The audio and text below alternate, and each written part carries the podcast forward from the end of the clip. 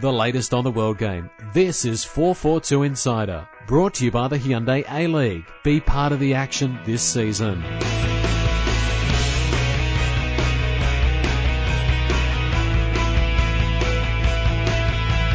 Hello, welcome to this week's 442 Insider Podcast. I'm publisher Andy Jackson. Joining me as ever in the broom cupboard, editor Trevor Trahan. Hello. Mate, first one back for me. For you, yeah. You guys uh, without me last week. Well, uh, everything all right? Brilliant. One of the best pods ever. They, Really? They were saying. the yeah. best. Ever. yeah. That's what I've been. That's what I'd heard as well. Anyway, I'm back. Seems like ages since Yeah, we were does, here. yeah. All right, let's kick off. A League, uh, two games last night, midweek round, rearranged round nine game uh, that was cancelled uh, due to Perth's inability to travel. How many times have we said that? But this was literally their inability Yeah. to travel. I, I wish they hadn't travelled to this game as well while I was watching it. Uh, well, it's lucky, good that you were watching it because many weren't, myself included, because some of us have to work. Uh, 5:30 on a weekday Yeah. in Campbelltown. Probably not the best uh, best time to have it, but The- yeah, it was on nonetheless. The listed crowd, 5,505. Really? Um, it even sounds like a made-up crowd number, doesn't it? I, I don't. I don't know how many people were there actually, but I mean, if if so, um, in terms of the timing and, and location, That's not a bad That's turnout. probably really, all be yeah. I suppose the kids are still off, which is the one saving grace. Uh, it was pretty much a game to forget, though. Really, it wasn't.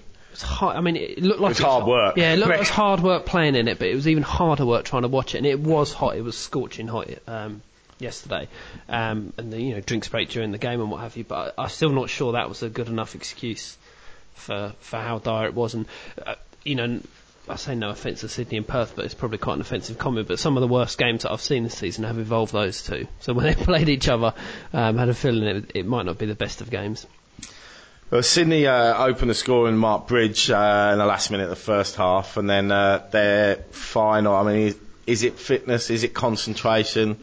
Is it a combination of the two? But again, I mean, we'll talk about Saturday's game in, a- in a minute. But again, they were uh, robbed of a victory by a, a late goal um, with Hughes' header from a corner.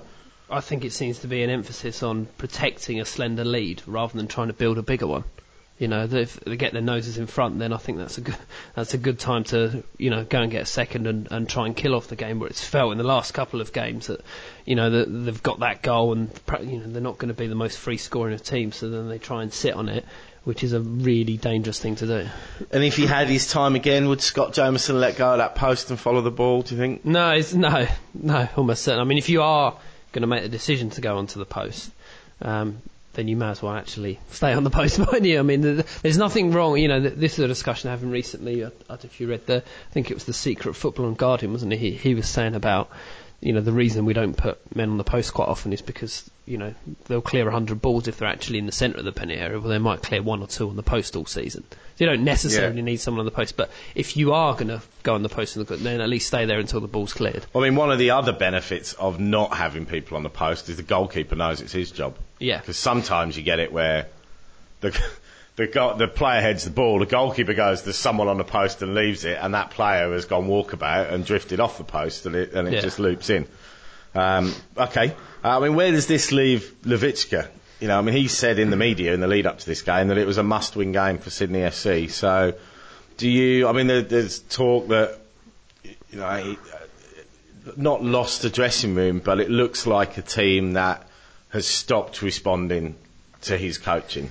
Yeah, I mean, I don't find anything particularly inspiring about Sydney. I'm watching them, and I don't think they've got enough, you know, match winners in there. And yeah, it, it, it does feel a little bit stale. And you know, you'd have to feel that. I mean, I think Sydney will probably creep into the finals, but the only way Lavicka might be given any sort of grace is if they somehow, from that like a lowly finals place, go on to win it. Would be to save his job. I would be close to 100% sure they'll have a different coach at the start of next season. Yeah, and it, you know, and, and I think I think it was Tom Smithies was was on Twitter last night saying, you know, like Lavicka is, is a you know a, an absolutely lovely bloke. Everybody likes He's, him. he's one of the nicest people I've ever met. He's, but it just seems that he's stopped getting through to the players, or you know, his ideas have run out, and you know, so I think uh, I think I agree, Joe. Where I, I think I disagree with you is I think Sydney are going to struggle to make the finals. Well, I was, I was just Simply because they're they're a, they're only a point ahead of Melbourne and Adelaide, and I would say Melbourne and Adelaide both have more momentum going into the last sort of you know ten games of the season than N- new than coaches as Yeah. well. You know, the, a little bit of,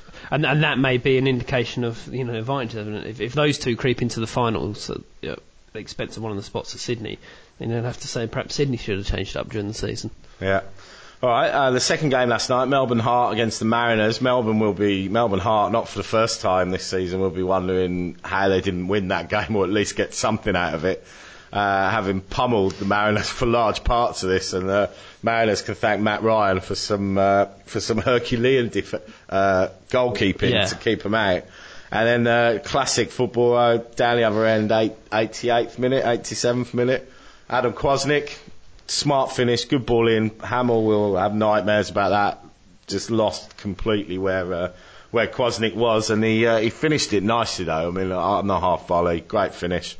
Three points, back up to Gosford, nine point lead in the in the uh, in the in the league. I mean, the thing is about the Mariners, they always find a way to win, don't they? Even when you know everything seems to be going against them, and they, you know, they don't create as many chances, and they're getting hammered. They somehow find a way to win games, which is a, a pretty commendable quality. And they've lost Matt Simon now. And Graham Arnold could have turned up at the post-match press conference and played a recording of that Ian Holloway famous post-match wrap-up. Yes. Yeah, yeah, it's not the best Not looking. the best looking one. like- you know, but we're both happy. We'll ta tell you how to have a cup of tea. Um, all right, so that was the two games last night. Uh, As we said, that was a combination of round 15 and round 9. Uh, games at the weekend, uh, let's do them in order. Jim Magilton's uh, Melbourne victory career followed pretty much Melbourne Durakovic's Melbourne victory career, which was uh, Melbourne started really strongly, got in front, uh, but just couldn't hold the lead. yeah, we talk about a how blind dog owner. Yeah, gone on to lead. Yeah. Um, talk about the Mariners find a way to win. Victory find a way not to win, don't they? They, they get themselves in strong positions. They've got the players. You think everything's set up to sort of turn the corner, and they'll somehow, you know, do something to sort of throw it all away. Um, Jim, oh, he can't coach anyway, can he? Jim Magilton, you know where he's from. So, uh, you know, Don't know why they bother. don't know why they even bothered appointing him. Um, and Adelaide, look, Adelaide are greatly improved under, and you know, Cosme. Unbeaten. and yeah, you know, a, a new coach. Cosy flying the flag for B license holders everywhere. Unbeaten. Love it. And um, you know, in, in, I thought this earlier in the season when I was watching Victory in Adelaide. In terms of the quality of players these two have got, you know, and goal scorers and creative players, that both of them sit outside of the table. Um, sorry, sit outside of the the finals positions at this stage of the season is incredible. Yeah. I mean, they got off to a flying start. I mean, they, they could have had a couple before they went in the lead, and they, they, they scored in the sixth minute. Archie Thompson uh, continuing his uh, his goal scoring exploits, and particularly against Adelaide. Um, but then Van Dijk pegged it back after, just eight minutes after the break. Smart finish. This it looked first look, it looked like he had loads of time, and why didn't they close him down? But then when you watched it the second time, it's just such a smart, quick change of body position to take it first time that you realise that it was actually a, a very, very good finish. And that was Archie Thompson's 60th A League goal ever. Wow. Um, you know, which is an incredible amount of goals, especially as he had a, a large period out injured as well, didn't he? Um, yeah, that's that's some record. Uh, and you'd probably say that on the on the balance of the last half an hour, it would be Adelaide that would have come away disappointed that they didn't go on and win it. Yeah, exactly. Yeah, yes. I mean, that that's a kind of good time to get back into the game, isn't it? Approaching the hour, and then you you've got a, that bit of momentum for the last half hour. All right, uh, the Mariners F3 derby was Saturday. Um, they got a point. Uh, Patrick Zwaanswijk uh, salvaged a point for the Mariners after uh, Labinot Haliti. New Labinot Haliti. Labinot Haliti that has now stopped taking his shirt off when he scores. Finally, Oh, somebody has ex- held. somebody's explained to him, mate, if you score five goals, you're going to miss a game. yeah. Um, so yeah, so it's good to see that he's finally learnt. Um, You know, one, one thing on a quick aside, I was watching some classic football the other day, some like 60s and 70s stuff. How little they celebrated when they scored goals. It was basically just they started, they'd pretty much run straight back, wouldn't they? yeah. So that, g- when people score goals these days, it's like a lottery win, isn't it? they really go over the top. Yeah, there's the old George Best. Uh, George Best just raised fist, just sort of like you know walk back. Yeah. Like, Yeah, a lot of it was all that. Yeah. yeah. But I think there was more. There was more like signature celebrations in those days than there is now. I don't think, you know, people don't own a celebration now. There was Yeah. like the George Best one. There was the Bobby Charlton, you know. So I think, uh, I think it was a bit more spontaneous now. But, Yeah, uh, people just yeah. but a lot more chaotic for it. I think. Yeah, exactly. I mean, Alan, Alan Shearer's. I mean, in more recent times. Yeah. I mean, it, it fitted his personality, didn't it? Alan Shearer's celebration. Well, the same thing Just one, over and over. just again. one hand up. All right, let's talk about probably the most uh, talked about game from last weekend, certainly. We're only adding to that reputation by talking about. Uh, Brisbane 2, Sydney FC 1. Um, again, you'd probably say only Sydney could have a corner in the 93rd minute with five minutes of injury time. Forget where five minutes of injury time come, came. 1 0 up, third minute of injury time of five, lose 2 1. I mean, that is the archetypal snatching defeat from the jaws of victory. Yeah. Um, let's talk about the action on the pitch first, or well, whilst the game was going on on Yeah. the pitch. Um, Trev, Yep.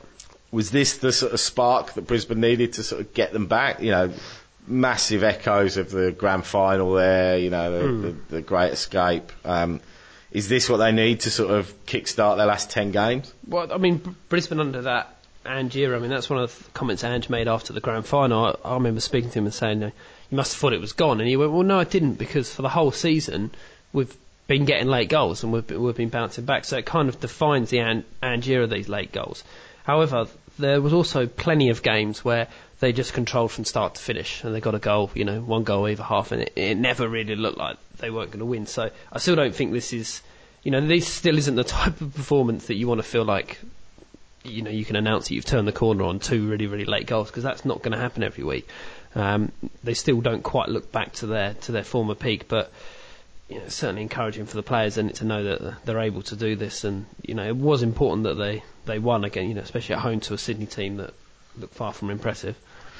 Yeah, and obviously, you know, let's talk about the finish. I mean, a, a great free kick from Adnan, and then the uh, and then the momentum just swung completely, and that's where you sort of see Sydney's lack of confidence come in, and, and Brisbane just you know flooded forward, and uh, and Berisha with the winner. Um, I mean, let's talk about what happened at the. Uh, at 90 minutes, so it was quite funny, really. I loved it. Um, it, it was quite a weird one because obviously, subsequently, we've been shown footage, although no one picked it up at the time, of Paartalu refusing to shake Bosschaart's hand before the game as they walked down the line. Yeah. Um, so this was obviously previous from an earlier game in the season. It didn't just all happen in this game. Yeah, Um, and I think it was, was it Boshart, Berisha, uh, sorry, Berisha, Paartalu. There was one other Brisbane player, might be Mitch Nichols, that didn't shake his hand or something. Right. Um, so there was obviously previous, and that, then it flowed out during the game. But it did look at that point when they were both together with the referee that they'd sorted it out. yeah, And it was like, you know, but then obviously, uh, threw, took his shirt off and said, come on then, let's finish it outside. And, uh, all hell broke loose, including Nick Meredith from Fox Sports acting as a peacemaker. Yeah. A few of the players. Um, I've, I, I tell you, if, if you do get into a fight and you think, well, I might lose this, but I'm going to get a mental edge, take off your shirt first because then people just think he's a lunatic. I'm not, I don't, I don't want to fight him. That was a really interesting move, wasn't it? I mean, it, it was almost juvenile though, wasn't it? The sort of because I thought they understand the final whistle blows, and players always say, no, no, it's fi-, you know, once the final whistle's gone, it's over. But it clearly wasn't. The guy had just struck the winner as well. Yeah. So you know, every reason not to still be fired up. Yeah, I mean, it took a while. I mean, it was still going on like, you know, five, six, seven minutes later. He was on the pitch with, uh, with Zeljko Kalac and stuff like that. So, um, Get, get yeah. involved, you know. I think he calmed down a bit then. tiring wallflower that Kalac is. yeah. So uh, I mean, they- they've and the FFA have said that they haven't got a case to answer. They've, they've been asked to please explain. I think they, they might still charge the two teams with failure to to um, keep control of their players. Yeah. Um, but we'll see. I mean. It was, to be honest, it was a little bit handbags, really, wasn't it? I mean, there wasn't actually a punch thrown by anyone. No. Lots of pushing and shoving. No, it was just an insane offer to a flight outside. plenty of headlines. Yeah, it was one of those like it's like when someone goes, "I'll bet you a million pounds." They're they're not. yeah. They haven't got a million pounds to bet. It's like you know, it was an offer to finish it outside that was never going to end up being finished outside because what was going to happen happened. It, you remember the Arsenal fans who had Adebayor run the length of the pitch to celebrate? Yeah. And they all did their pretend let me at hims. Like, Come on, let me, let me at him. yeah, exactly the same. Brilliant, love it. All right, Melbourne Heart, Perth Glory, uh, got a vital away win. Um, not bad on the, you know, we talk about uh, Perth struggling to travel. They've actually had a pretty good run on their travels uh, the last few games. So, Yeah. uh, This win year, they're- against they're. Melbourne Heart um, at AAMI Park, and obviously Heart seemed to be struggling without uh, playmaker Fred.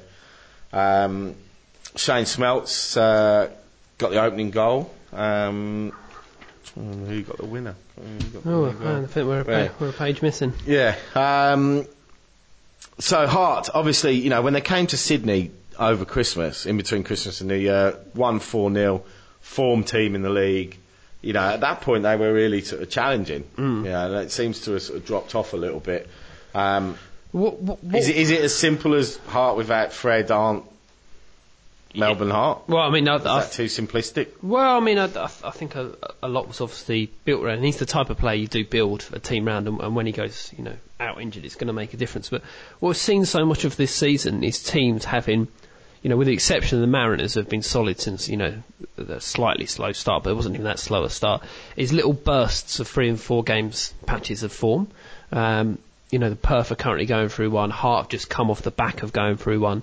Um, and then you, you know, you've sort of seen it with other teams as well. Sydney had a good start, now they've fallen away, which is kind of a bit classic A League, isn't it? Which makes it so hard to predict. But yeah, I mean, Gloria, Gloria are going, you know, really well. They're going as well as they should do, really, with the team that they've got there. Yeah.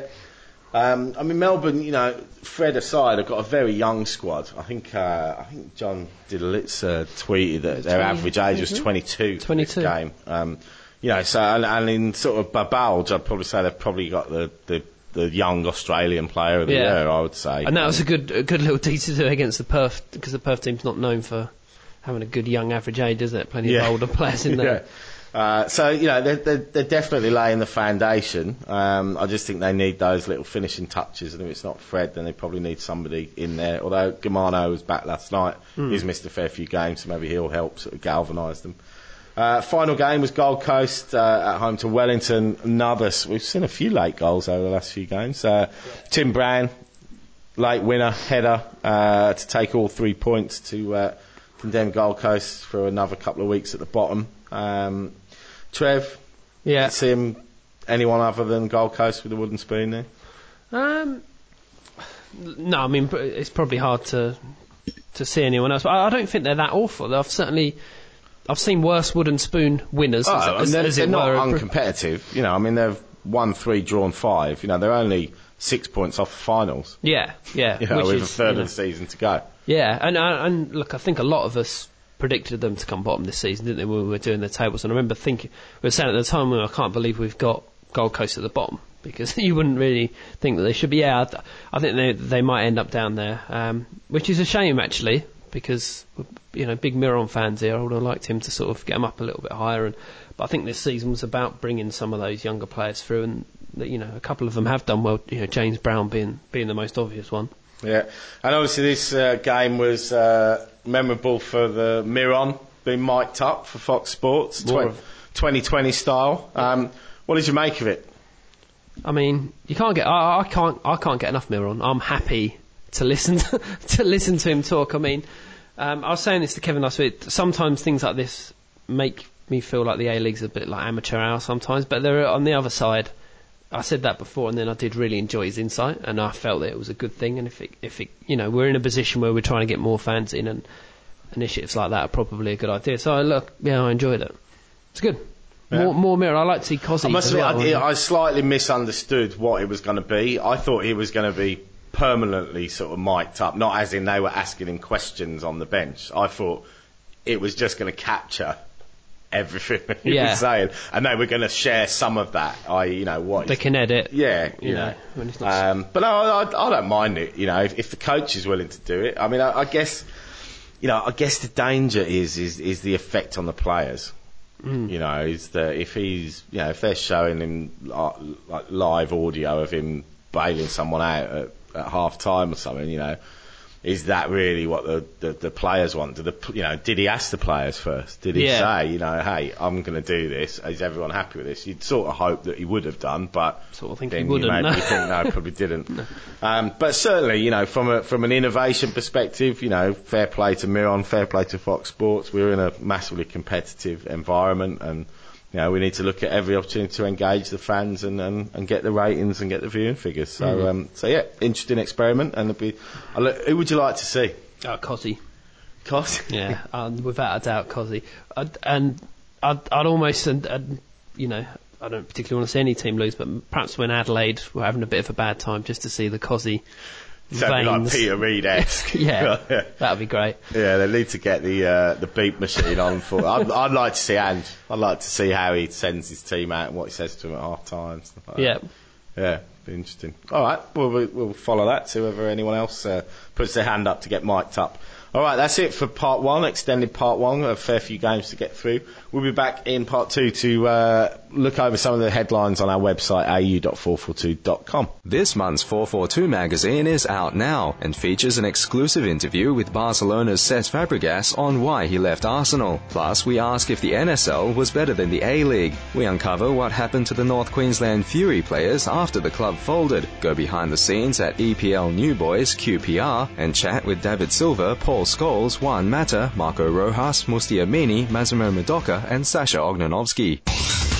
The latest on the world game. This is 442 Insider.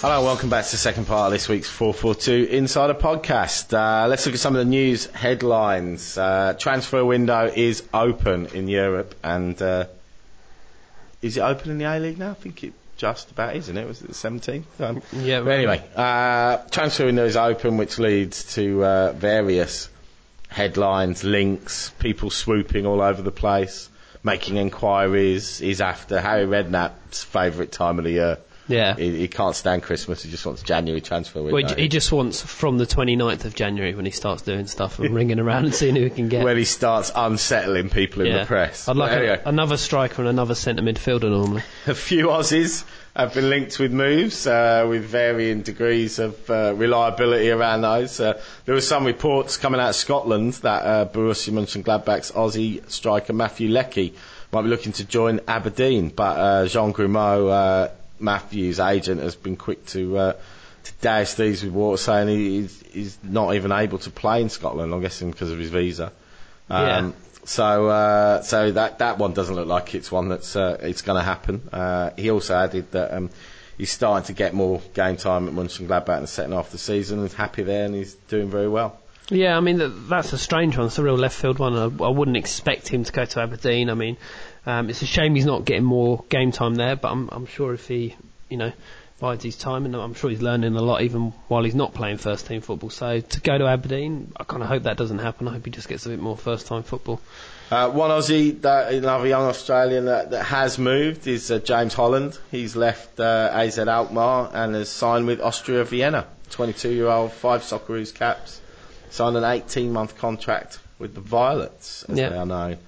Yeah, and it needs to be playing. Yeah. 22. Yeah, so I mean, it needs to be playing. You know, either regular football in Europe or or, or needs to come back because he he certainly was a a promising talent. But I mean, it, it seems quite settled in the centre mid for the Socceroos at the moment. You'd think that Jedinak and Valeri and, and, and could move into the middle. Um, would be pretty hard to break through. So he's got, he's got his work cut out if he wants to escalate to the Socceroos. Okay, Rhys Williams uh, was rumoured to move uh, before the start of the season. Uh, Premier League outfits such as Liverpool, West Brom, Newcastle, Bolton, previously Aston Villa, are all uh, reportedly keeping tabs on the 23-year-old. But Tony Mowbray again has uh, moved quickly and said he's going nowhere. He's not out of contract. Um, he's comfortable here and he wants to try and help Middlesbrough get back into the Premier League. Yeah, look, they're, go, they're going well. Middlesbrough, they're, they're sort of fourth, I think, um, and not far off the automatic promotion places. It's the same at the beginning of the season when Mowbray came out and, and made the comment that I think they had to dramatically reduce their wage bill at Middlesbrough but Rhys, I don't think falls because he's a you know young player and what have you. Doesn't fall under one of the real high earners that they need to worry about. So I don't think they're in a position where they have to sell him.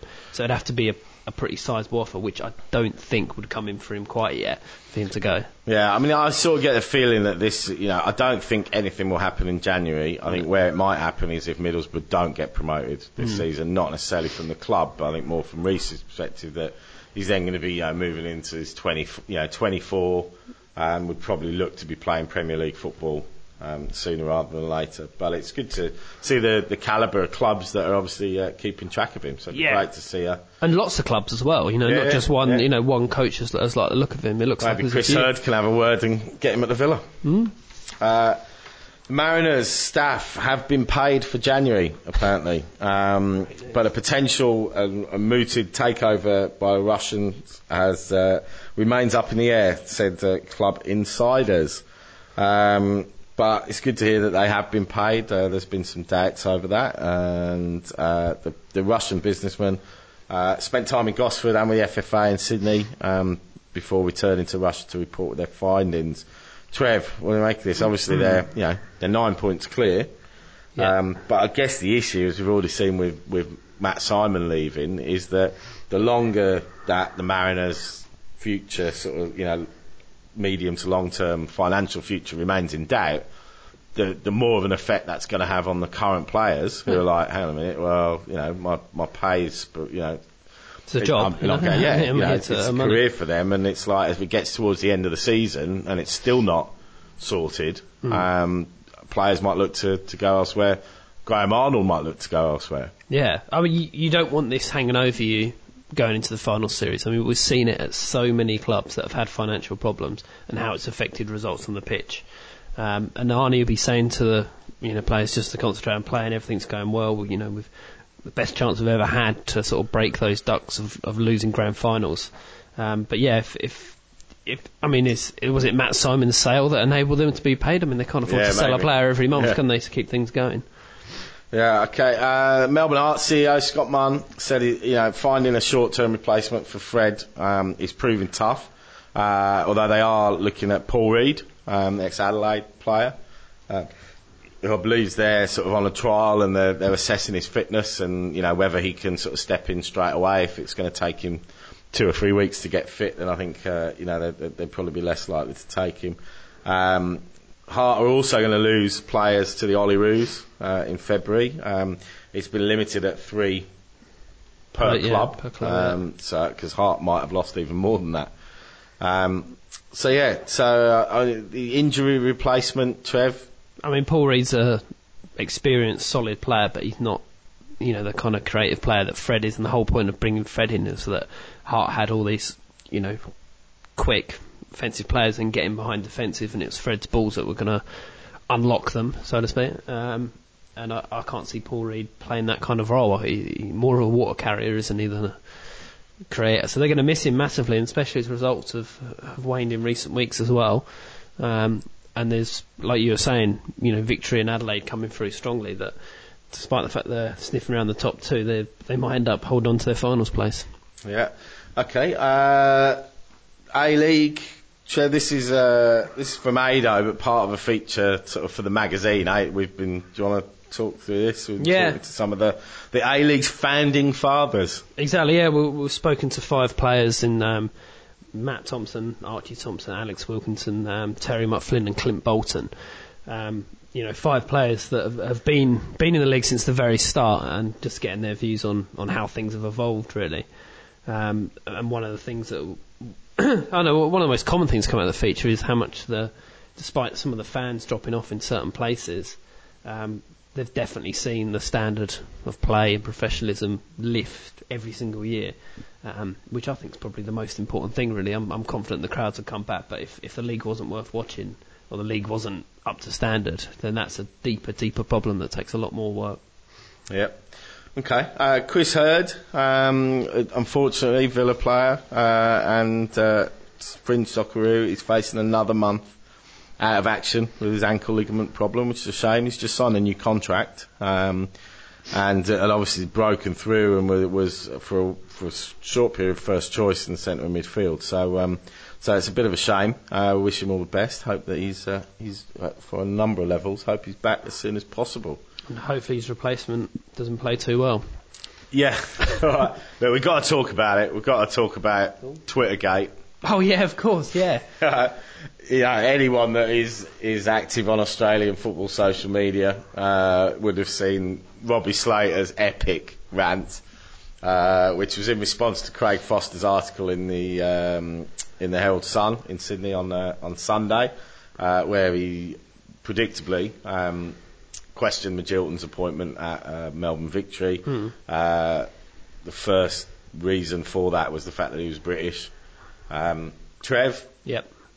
Robbie Slater called it racist. I think that's probably a little bit too far. Um, I, th- I think the problem there was two points where Robbie Slater fell down, and I think he's right to call Foz out on it because it is a long-term anti-British campaign. I was actually um, most shocked, most annoyed from Fozzie during the FA Cup final. I don't know if you were following him during that, but it was just constant insults towards Stoke and the way they play and how it's a disgrace. And all right, Stoke do play a certain style, but they're in an FA Cup final against a Manchester City team that have gone out and bought the best players in the world, and I think that they should have been given a little bit of respect. And there's no doubt that Fozzie has got a long-term, slightly anti-British slant, but in, what the two mistakes that Slater made was one, I think calling it racist probably went too far. I mean, even xenophobic would have, you know, not been quite so bad. And second, I don't think he needed to mention the Tahiti thing. Yeah. You know, I think you take those two things out, and then Slater had a watertight, you know, argument ag- against Foz. But Yeah, because I mean, he did, it seems overly emotional. Is, is, is, you know, if you're going to question the guy's appointment, question it on facts. You know, Hmm. say, but did did Foz watch his Ipswich sides? Has he could he give a scouting report on his Ipswich sides?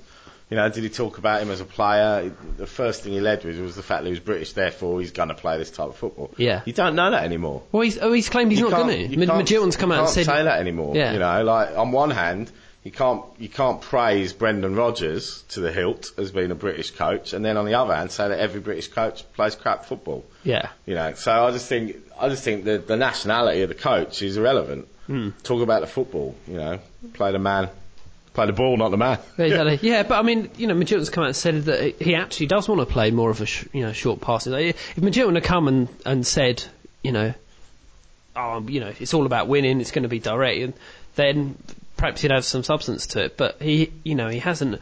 And also, I, th- I think you know, you, you need to sometimes check where the A League's at, right? I mean, if for example, um, let's say Sam Allardyce was appointed at an A League club. You know, that would be a massive. I'm not saying because I'm a West Ham fan, but this is a guy who's a you know experienced Premier League manager. Would you then be complaining? Oh no, we don't want Sam Allardyce. Of course, someone would want Sam Allardyce. It'd be mad, wouldn't The it? thing, the thing that makes me laugh is is also Foz always goes that just that one step too far. Mm. Like it was like the Pim with uh, being answerable to and presenting his tactics to a panel of ex Socceroos. Yeah. Then he went, that's right. The only people that should be allowed to come from overseas are people that have won things or had success in prime sort of like leagues around the world Yeah, and that doesn't include the championship. Well, Yeah. championship is you know rated as what sixth, seventh best sort of quality league in the world. yeah, You know, and it's like so. But as you say, who is going to come from managing in La Liga or Yeah. the Premier League to manage in in a salary cap league with 22p, which is six months of the year?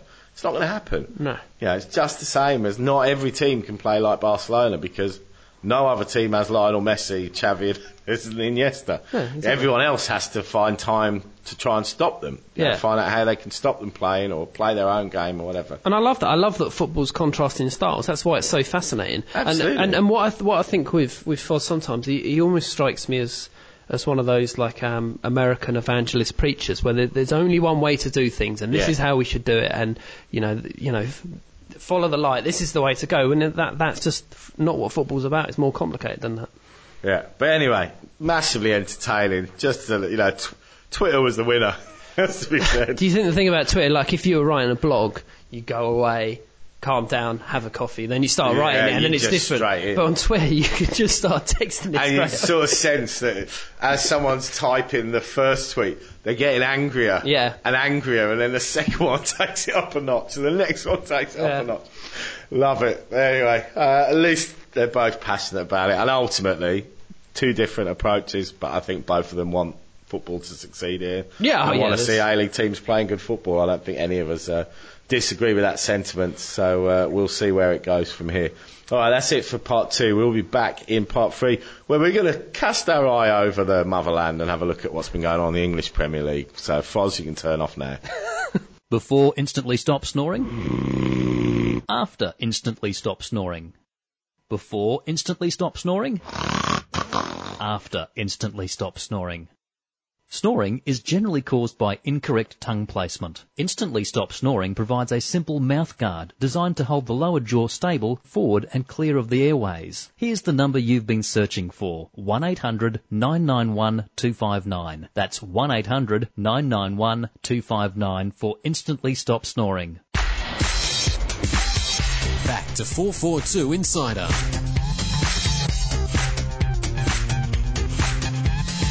Hello and welcome back to this week's 442 Insider Podcast, part three. We are looking at English Premier League. Let's start off with looking back on the last round of results. Trev, Monday night, Man City. Uh, not really convincing, but got the win they needed. That's probably, uh, you know, at this stage of the season, that's important. The ability to go to places like Wigan and, and get an ugly 1 0 win. Yeah, and a, a Wigan team that's battling down the bottom there and do still try and play a little bit of football, aren't they? And they're saying they're not going to turn their Yeah. back on that either. Yeah. Uh, Newcastle, um, plenty of people said that they might struggle uh, when Demba Ba went away to the African Cup of Nations and Cheick Tiote, but they got 1 0 win. Mark Hughes' first game as QPR manager ended in a defeat. Um, best with the uh, winner on 37 minutes, and so Newcastle still top six, Yeah, I just ahead of uh, Liverpool. who spent, you know, an, an incredible amount of money, and, and it's interesting how Newcastle have spent that 35 million they got for uh, that Andy Carroll guy and, the, and a good spread of players. You know, who've Well, come they in just and signed really another well. Senegalese striker, Cisse, Yeah. who uh, who is uh, free to join them after the uh, African Cup of Nations. Uh, Yeah. So it'd be very whether that. I mean, I, I guess the question mark is: Does that mean Ba's time there is limited, or are they going to play together? Yeah, Um, so yeah, all right. Let's. I mean, let's talk about know, the, probably the result of the weekend. the game, Um, just an incredible game to watch. Yeah. you know, Swansea three, Arsenal two, um, and yeah, obviously there's been a lot of column inches devoted to this. Uh, and the way that Brendan Rodgers' team is developing and playing football. Um, I mean, obviously this is uh, this goes back to talking about Wigan. Roberto Martinez started this, you know, this sort of vision and philosophy there at Swansea about the way they were going to play football. I thought the ni- the nicest sort of, uh, stat I heard was that um, nine years ago to the day when this happened, Swansea were the 92nd team in the Football League. They were bottom of the fourth division, and Arsenal were top of the Premier League. yeah, And nine years later, they've uh, they've beaten them playing great football. yeah. I mean, it was. You wouldn't perhaps pick it, would you, Swansea Arsenal, to be that display of you know the best football you're going to see in the league this season? But it, it really was, and it it had everything, didn't it? You know, the pendulum scoreline and you know goals and good football, and yeah, it was just it was just a fantastic game. Yeah, and I've seen some of the, the in the aftermath, some of the stats that uh, Britton and um, the other lad in the centre of the midfield, but Britton is uh, is I think second only to one of the Barcelona players uh, in pass completion rate in Europe this season, Well, well, Old and they've got two in the top seven. Swansea have. Um, so he's got a better. Pla- the only player that has got a better pass completion rate is Thiago at Barcelona. I when I saw you tweet that, I thought you meant Britain's in the country and you'd spelt it wrong. No, Leon, you mean? Leon Britton. He Yeah. used to be at West Ham actually. really? So th- another Tony Carr, you know, the academy guy who bought Well, the there's a bit of talk and- about is he a bolter for the European Championships? You know, he's English, plays centre midfield, doesn't give the ball away. You know, and if if people like Jack Wilshere, you know, are, are, are struggling to be fit, I mean, you, you've got you've got to question whether you take Jack Wilshere after the season that he's had. I mean, there's, there's still no no sign of when he's going to play again. No, you you feel that you know Park, Parker and Wilshere would be the first choices, but would he be ahead of Carrick? I mean, it would be a brave decision, wouldn't it, to not Yeah. know, take a Man U player ahead? But why not? If he's, do, if he's doing the goods and he's, he's doing it at a top 10 Premier League team, then they've reason to. Yeah, well, Swansea are top 10 now, uh, 10th, 26 points. Uh, Villa Everton played out a 1 all draw. Darren Bent opening the scoring before being cancelled out by Victor Anichebe on 69 minutes.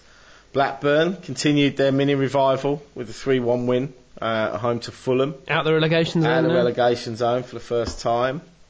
Doesn't Yeah. really seem like the tide's turning from the fans' perspective up there, but No, the the pro- players still seem to be behind him, which is the most important thing. We've hit a, Steve Kean's team's hit a good run going into. I mean, if you're going to sack someone, sack them at the end of December. So a new co- new coach has got January to you know do things in the transfer market. Yeah. If you can get through this, this is what happened with Avram Grant at West Ham last season. They had a good little run into January. Okay, we'll give him a chance, and he didn't win any more games. Any more games, yeah.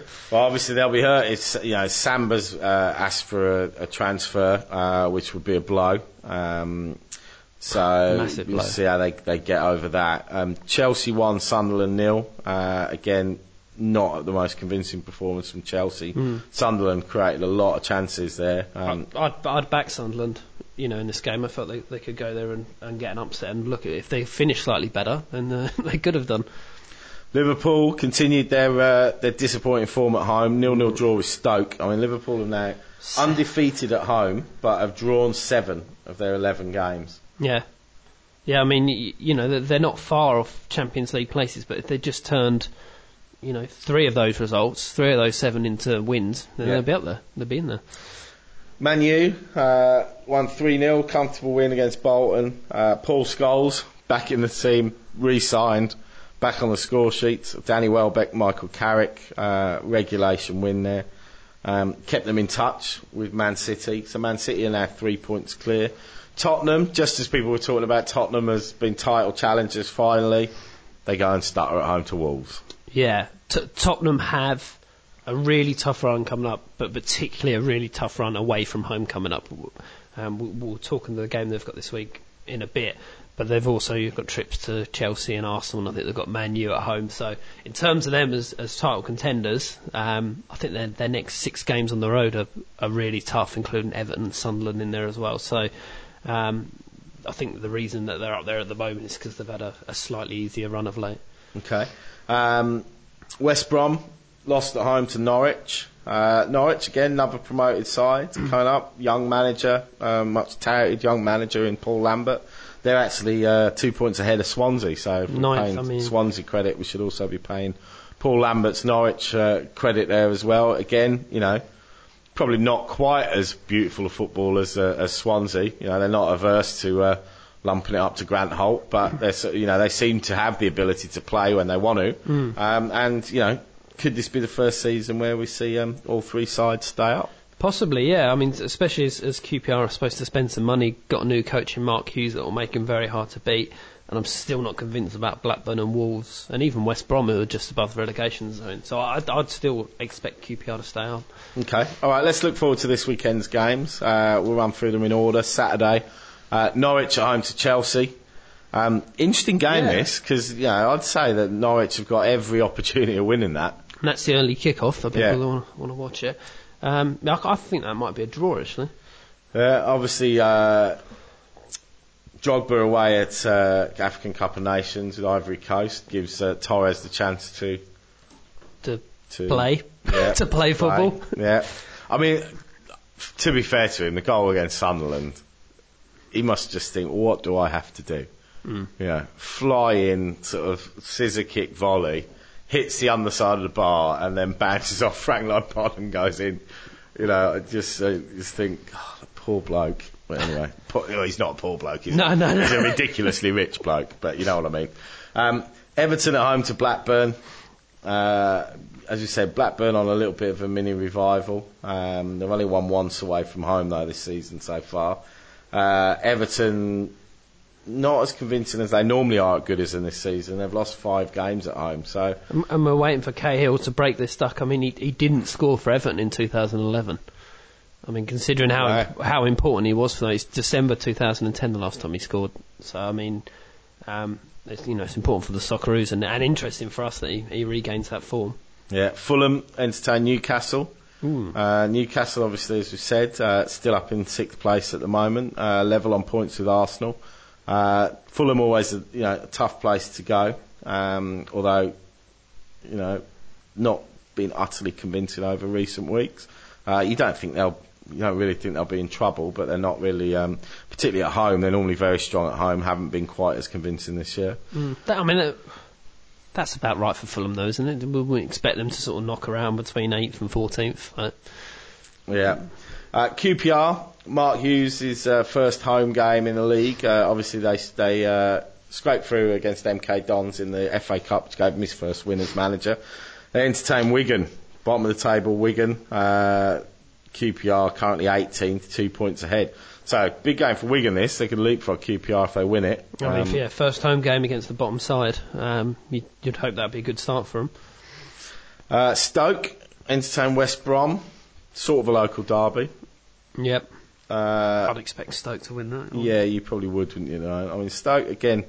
Yeah, they they didn't start off the best. You know, we were talking about them um, having spent a fair bit of money and looking to make that sort of next step up from Yeah. a promoted team that was trying to consolidate into a you know steady Premier League team that could challenge for Yeah. Europe.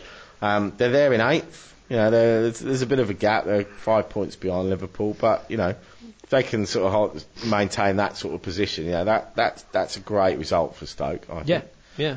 Um, Martin O'Neill's resurgent Sunderland uh, at home to Swansea. So Yeah. this could be a cracking game. Should, yeah, should be a good game. Swansea on a high. Sunderland, certainly, you know, up to 12th and don't seem like they're going to be dragged into a relegation this season.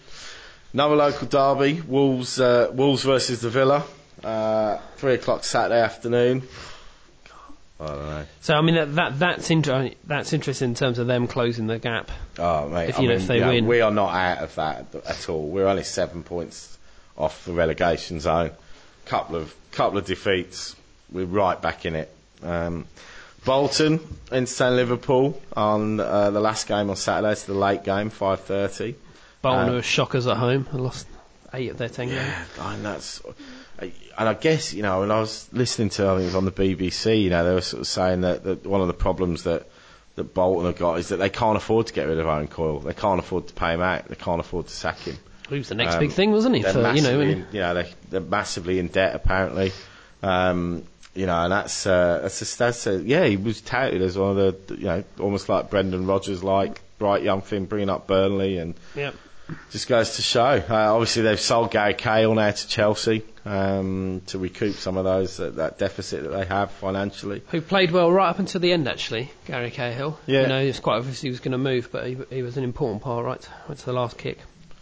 Uh, Man's, these are the two big games of the week. Uh, Super Sunday, I'm sure they're calling it in the UK on Sky. But uh, Man City's Tottenham in the first game. Huge game this for Tottenham. Yeah. Um, less so for Man City. You know, they got they- they've got a three point buffer. You'd probably say they, they, they wouldn't be averse to a draw here. Yeah. Um, although their home form is ridiculous. Played 10 1 10. uh, goals 4 31 against 4. Yeah, and and if they beat Tottenham, they'll, they'll go eight points clear of Tottenham, and I think that probably be almost the end of of, of Tottenham's charge for Yeah. the for the but title. from a Tottenham perspective, win this game, you're within two points Yeah. of, uh, of the leaders. Uh, and then the late game, obviously they'll know the result of this one is Arsenal versus Man United. So again, Man United, if uh, if Spurs do get a result at Man City, Man United have the chance to go uh, back level. Uh, there's three point gap currently. Well, worth getting up Monday morning for this. Not sure at three o'clock in the morning though. Might be IQ for me, mate. No. Yeah, IQ it, I reckon. Uh, how'd you see this one go? Um, draw. I think one all draw, and I don't think Fergie would be too disappointed about that. But I, I think City will beat Tottenham. Yeah, possibly uh, uh, another stage set for Thierry Henry to roll back the years. Yeah, perhaps I like, he was a hero one week, and he was arguing with a fan the following week, wasn't he? After after the Swansea defeat.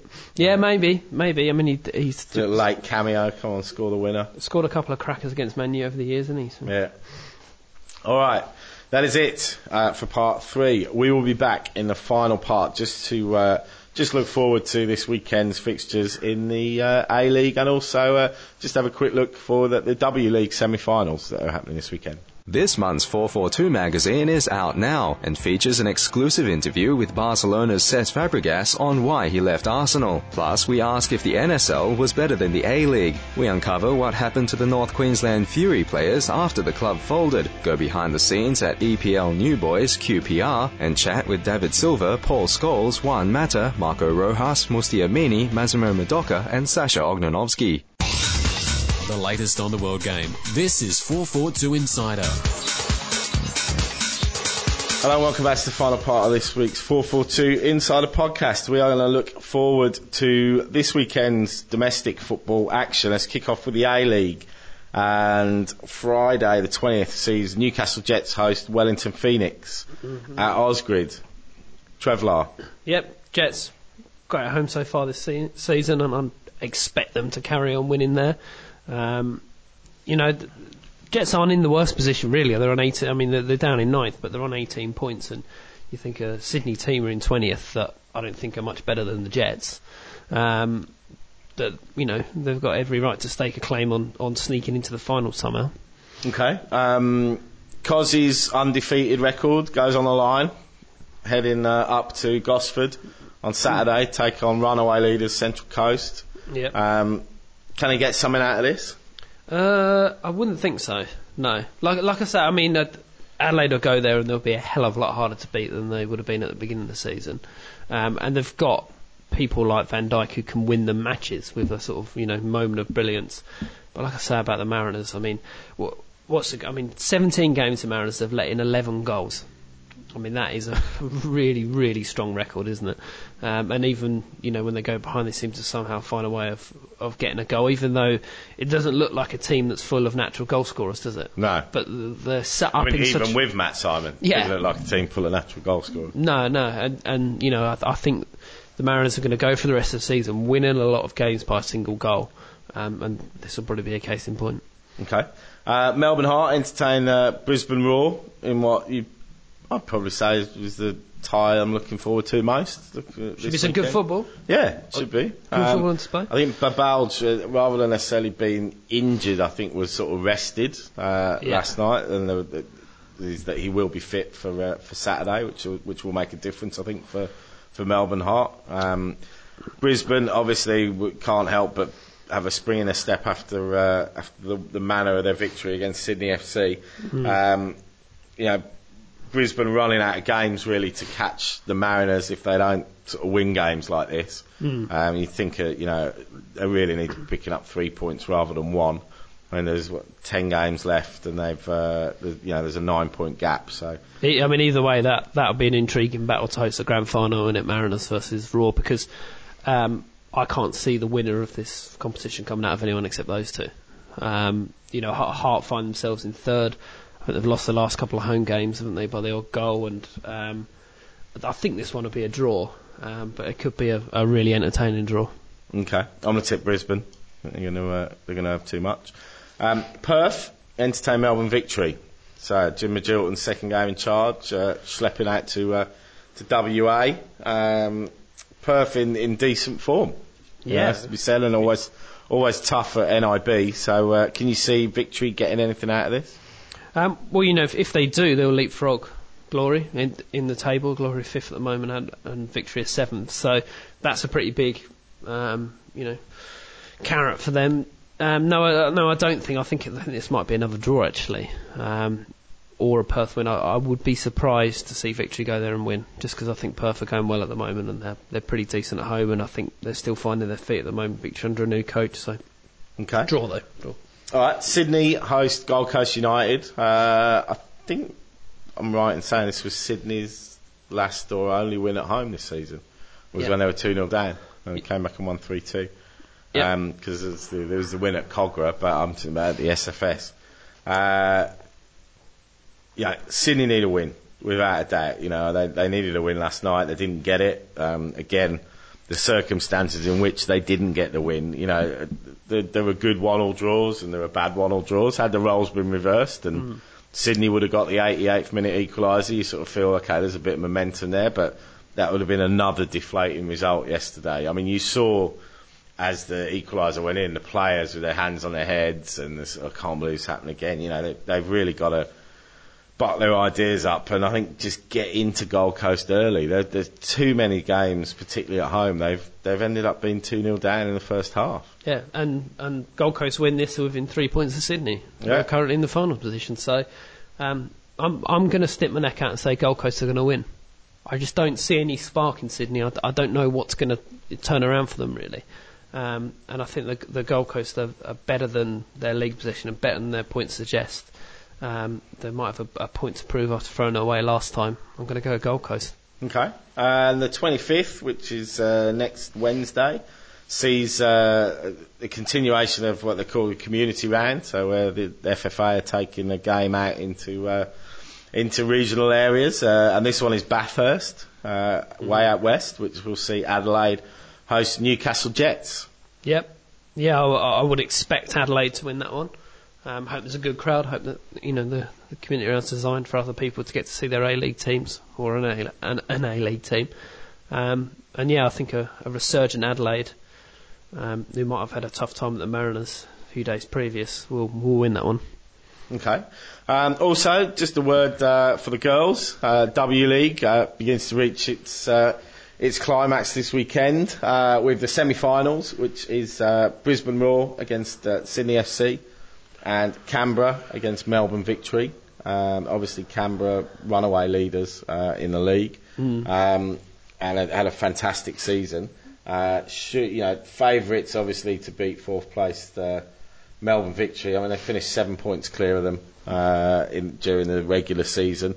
Um, unfortunately, both neither of these games are on live after the ABC having shown them all season, shown one game a week. I Um, think they've got other commitments to cricket. Is it? That's the reason. I think there's yeah, and then I think they're showing highlights, but then obviously the grand final next weekend um, is on live. Uh, so I see uh, Sydney travel up to Brisbane where they where they lost uh, last week. So um, who who would you be your tips? I mean, it's difficult to see Melbourne beating Canberra. Canberra have been so dominant this season. Um, Yeah, yeah, it's, it's actually um, quite intriguingly balanced because Brisbane and Sydney have been the traditional powerhouses of the league, really, and, and the two stronger teams. But now you've got Canberra who have come through to be the best team this season.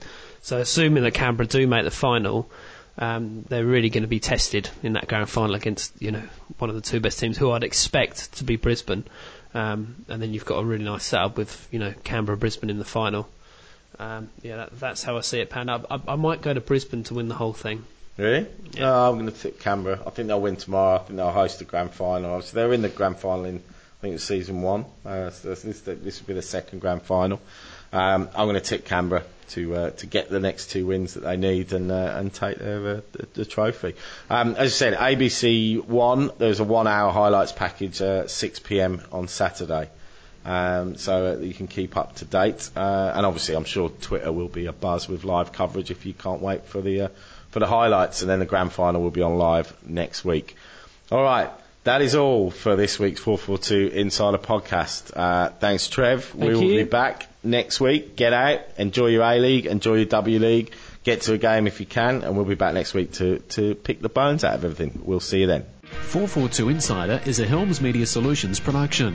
Visit helms.com.au to find out more about our services.